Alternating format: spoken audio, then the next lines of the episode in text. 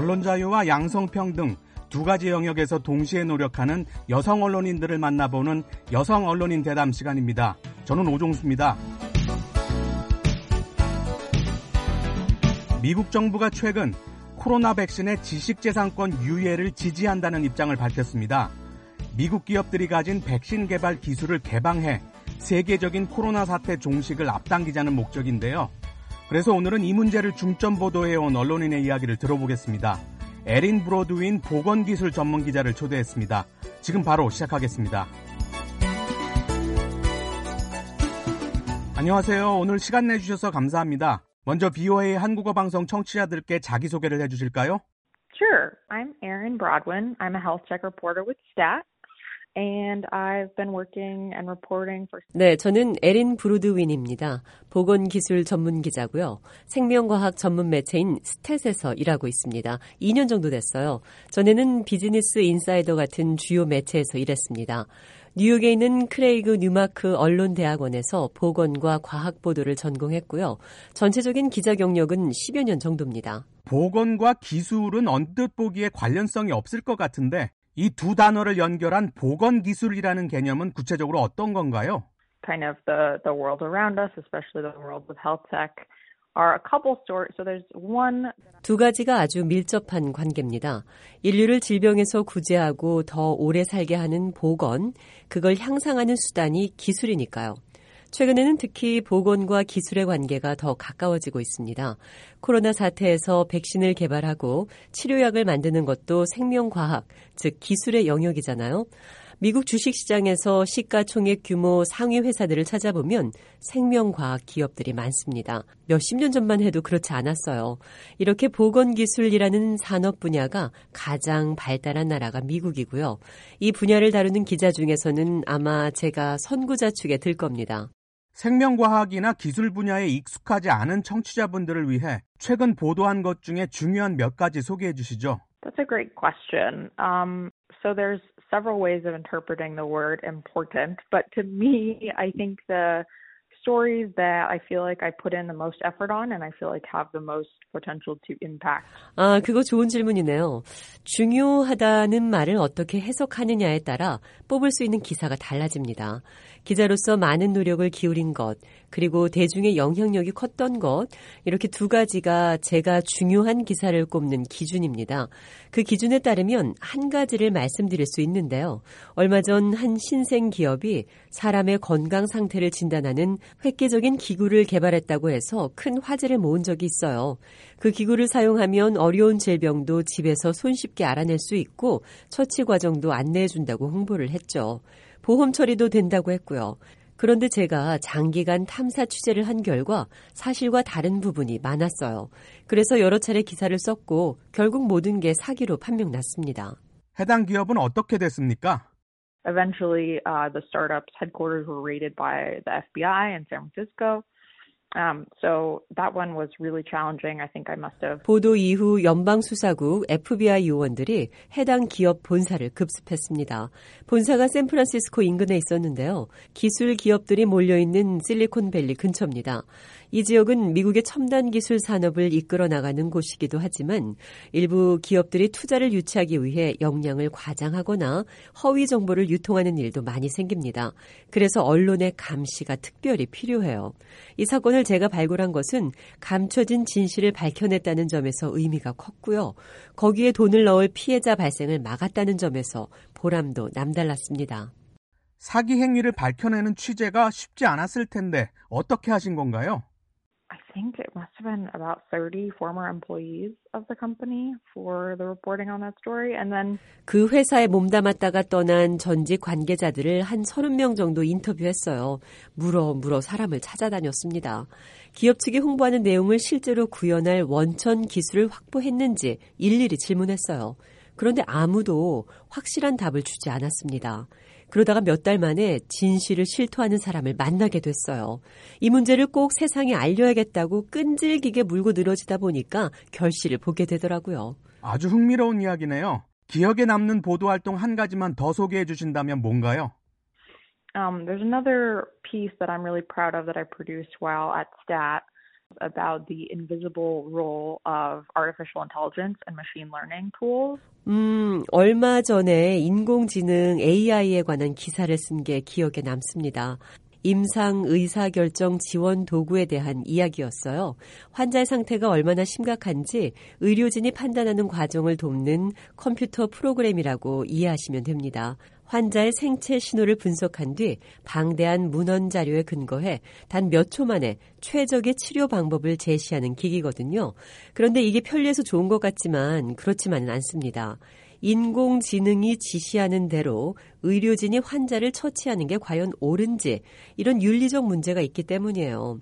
현행 법규상 이런 기기를 사용하는데 환자의 동의도 필요하지 않거든요. 이 부분을 지적하는 기사를 동료와 함께 썼는데 반응이 뜨거웠습니다.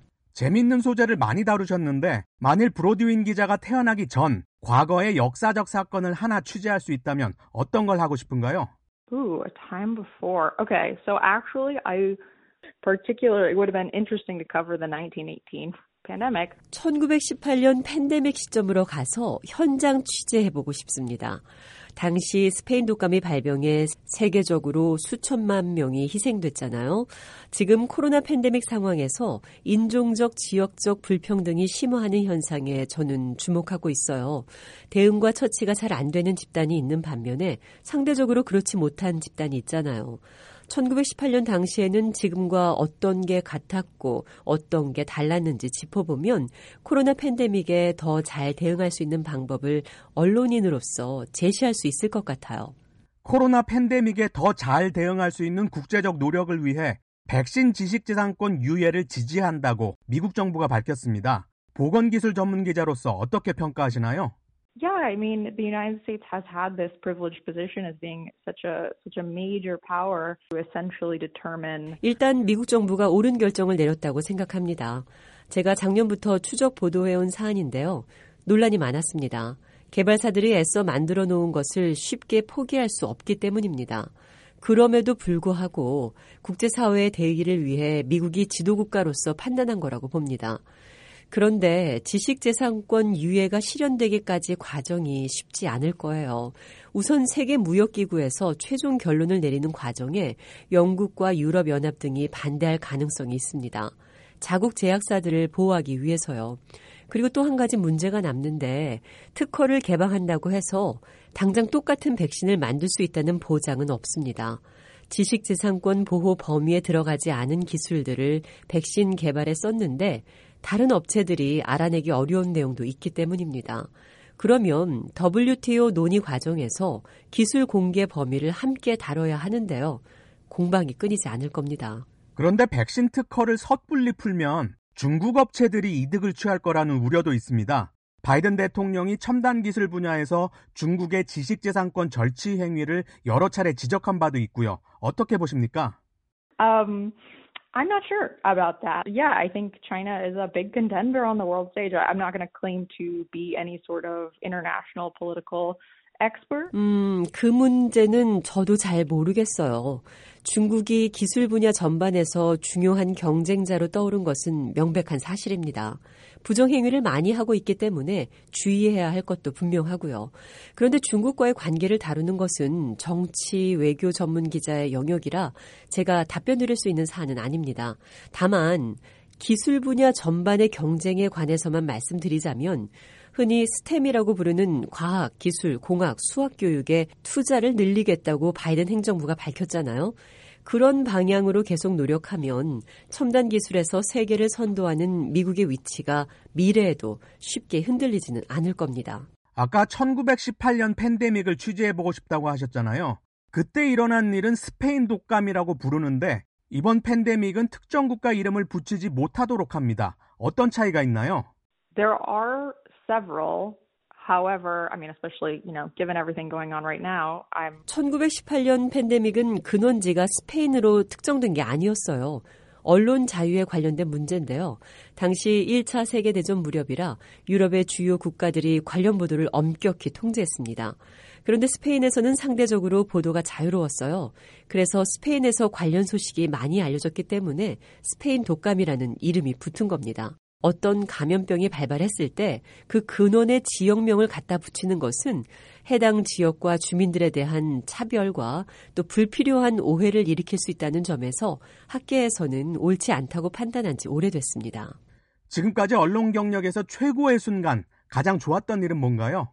Um, I've actually I I've really enjoyed the past two years of my career have been really really 글쎄요, 최고의 순간이라기보다는 최근 약 2년 동안이 기자 경력에서 가장 좋았어요. 지금처럼 성취감을 느낀 적이 없습니다. 바로 코로나 팬데믹 때문인데요. 보건기술 전문 기자로서 언론계 이곳저곳에서 저를 불러주시기 때문입니다. 취재할 소재들도 많고요. 보건기술 전문 기자로서 이렇게 독자적인 영역을 개척해오는 동안 여성이라서 감당해야 했던 어려움은 없었나요? So I think this is a really important question is going to remain really really important for the probably decades maybe even centuries to come. A lot of women who become science journalists actually previously wanted to be scientists or doctors and were essentially told by 정말 중요한 질문 해주셨습니다. 보건 분야를 담당하는 기자나 과학기술 분야를 담당하는 기자 중에 여성이 많습니다. 그런데 주목할 점은 그들이 원래는 의사가 되고 싶었거나 과학자가 되길 원하다가 꿈을 이루지 못한 경우가 많아요. 의료와 과학 현장에서 남성 지배적인 현실을 극복하지 못하고 그 언저리로 밀려난 것이라고 할까요? 해당 분야에 뛰어들려다가 실패한 사람들이 제 동료 여성 언론인 가운데서도 많습니다. 의료계와 과학계 내부에서 여성이 불이익을 받는 경우가 많다는 말씀인가요? I mean, you'd think in 2021 these things are completely outdated and, and gone, but they're not. They're still totally there. And so 그렇습니다. 2021년 요즘 세상에 그게 무슨 이야기냐고 반문하실 수도 있는데요. 의료계와 과학계 모두 남성과 여성이 동등하게 평가받을 수 있는 상황이 아직 이루어지지 않은 게 현실이에요. 유명하거나 영향력 있는 의사 또는 과학자 가운데 여성을 몇 명이나 떠올리실 수 있나요? 아무래도 남성이 쉽게 생각나시죠? 아직도 해당 분야들이 남성 지배적이라는 증거입니다. 미국에서 역량 있는 여성 의료인과 과학자들도 많이 나오고 있지만 아직 완전한 양성평등으로 가기는 멀었다고 생각해요. 이제 언론 자유 이야기를 해보죠. 미국 사회의 언론 자유도를 10점 만점으로 평가한다면 몇 점이나 주시겠습니까? It's a hard one to put a number to. I have lived outside of the country, um, and I would say that press freedom in some other in, in some other countries is worse than the U.S. 제 경험만으로 점수를 매기기는 좀 어렵네요. 어, 제가 외국 생활을 좀 해봤는데요. 언론 자유도가 미국보다 훨씬 낮았습니다. 그렇다면 다른 나라와 비교해 미국의 사정이 나으니 좋은 거네? 이렇게 단정할 수 있을까요? 그렇지 않습니다. 국제사회에서 미국의 역할과 책임이 있기 때문입니다. 미국은 세계에서 가장 힘센 나라 가운데 하나예요. 가장 강력한 민주주의를 구축한 나라이기도 하고요. 그만큼 더 높은 기준이 요구됩니다. 언론 자유에 관해 미흡한 점, 문제가 되는 점, 나아져야 할 점들을 끊임없이 찾아내 고쳐나가려고 노력하는 게 미국다운 모습입니다. 앞으로 계획이나 목표는 뭡니까? 10년 뒤에는 어떤 모습일 거라고 기대하세요?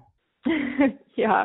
So this is something that I've thought about a lot. I used to have some concrete plans and since the COVID-19 pandemic happened, I would say I've put them all kind of on a 제가 원래는 계획을 치밀하게 짜고 또 꼼꼼하게 실천하는 사람이었어요. 그래서 이런 질문에 아주 잘 대답할 수 있었을 텐데 지금은 좀 다릅니다. 코로나 사태가 모든 걸 바꿔놨기 때문이에요. 이 사태가 완전히 종식되려면 보건 기술이 관건입니다. 그래서 저는 이전에 세워놨던 계획들이 뭔지 다 잊어버릴 정도로 지난 1년 동안 이 관련 사안에 몰두해 왔습니다. 취재에 집중하기 위해서 이사까지 했거든요. 아마 앞으로도 그렇게 일할 겁니다. 아까 말씀드린 팬데믹 상황에서의 불평등 문제, 일단 이 일에 관한 보도에 힘을 기울일 겁니다. 마무리할 시간입니다. 북한에서 BOA를 듣는 분들을 포함한 세계인들에게 언론 자유와 양성평등에 관해 어떤 말을 해주시겠습니까? equality, for fairness, for, you know, holding the powers that be accountable and all of that. 언론 자유는 모든 종류의 평등으로 향하는 기반이라고 생각합니다. 남성과 여성이 동등한 사람이고 백인과 유색인종이 같은 인격체라는 점을 자유롭게 말할 수 있어야 합니다. 또한 출신 배경이나 소속 정당, 가문의 이력 또는 종교에 따라 차별받는 일이 옳지 않다고 언론이 두려움 없이 외칠 수 있어야 합니다. 사회가 그것을 받아들일 때 언론 자유와 모든 평등을 동시에 성취하는 길이 열리는 것입니다. 언론 자유와 양성평등 두 가지 영역에서 동시에 노력하는 여성 언론인들을 만나보는 여성 언론인 대담. 오늘은 에린 브로드윈 보건기술 전문 기자와 이야기 나눴습니다. 지금까지 오종수였습니다.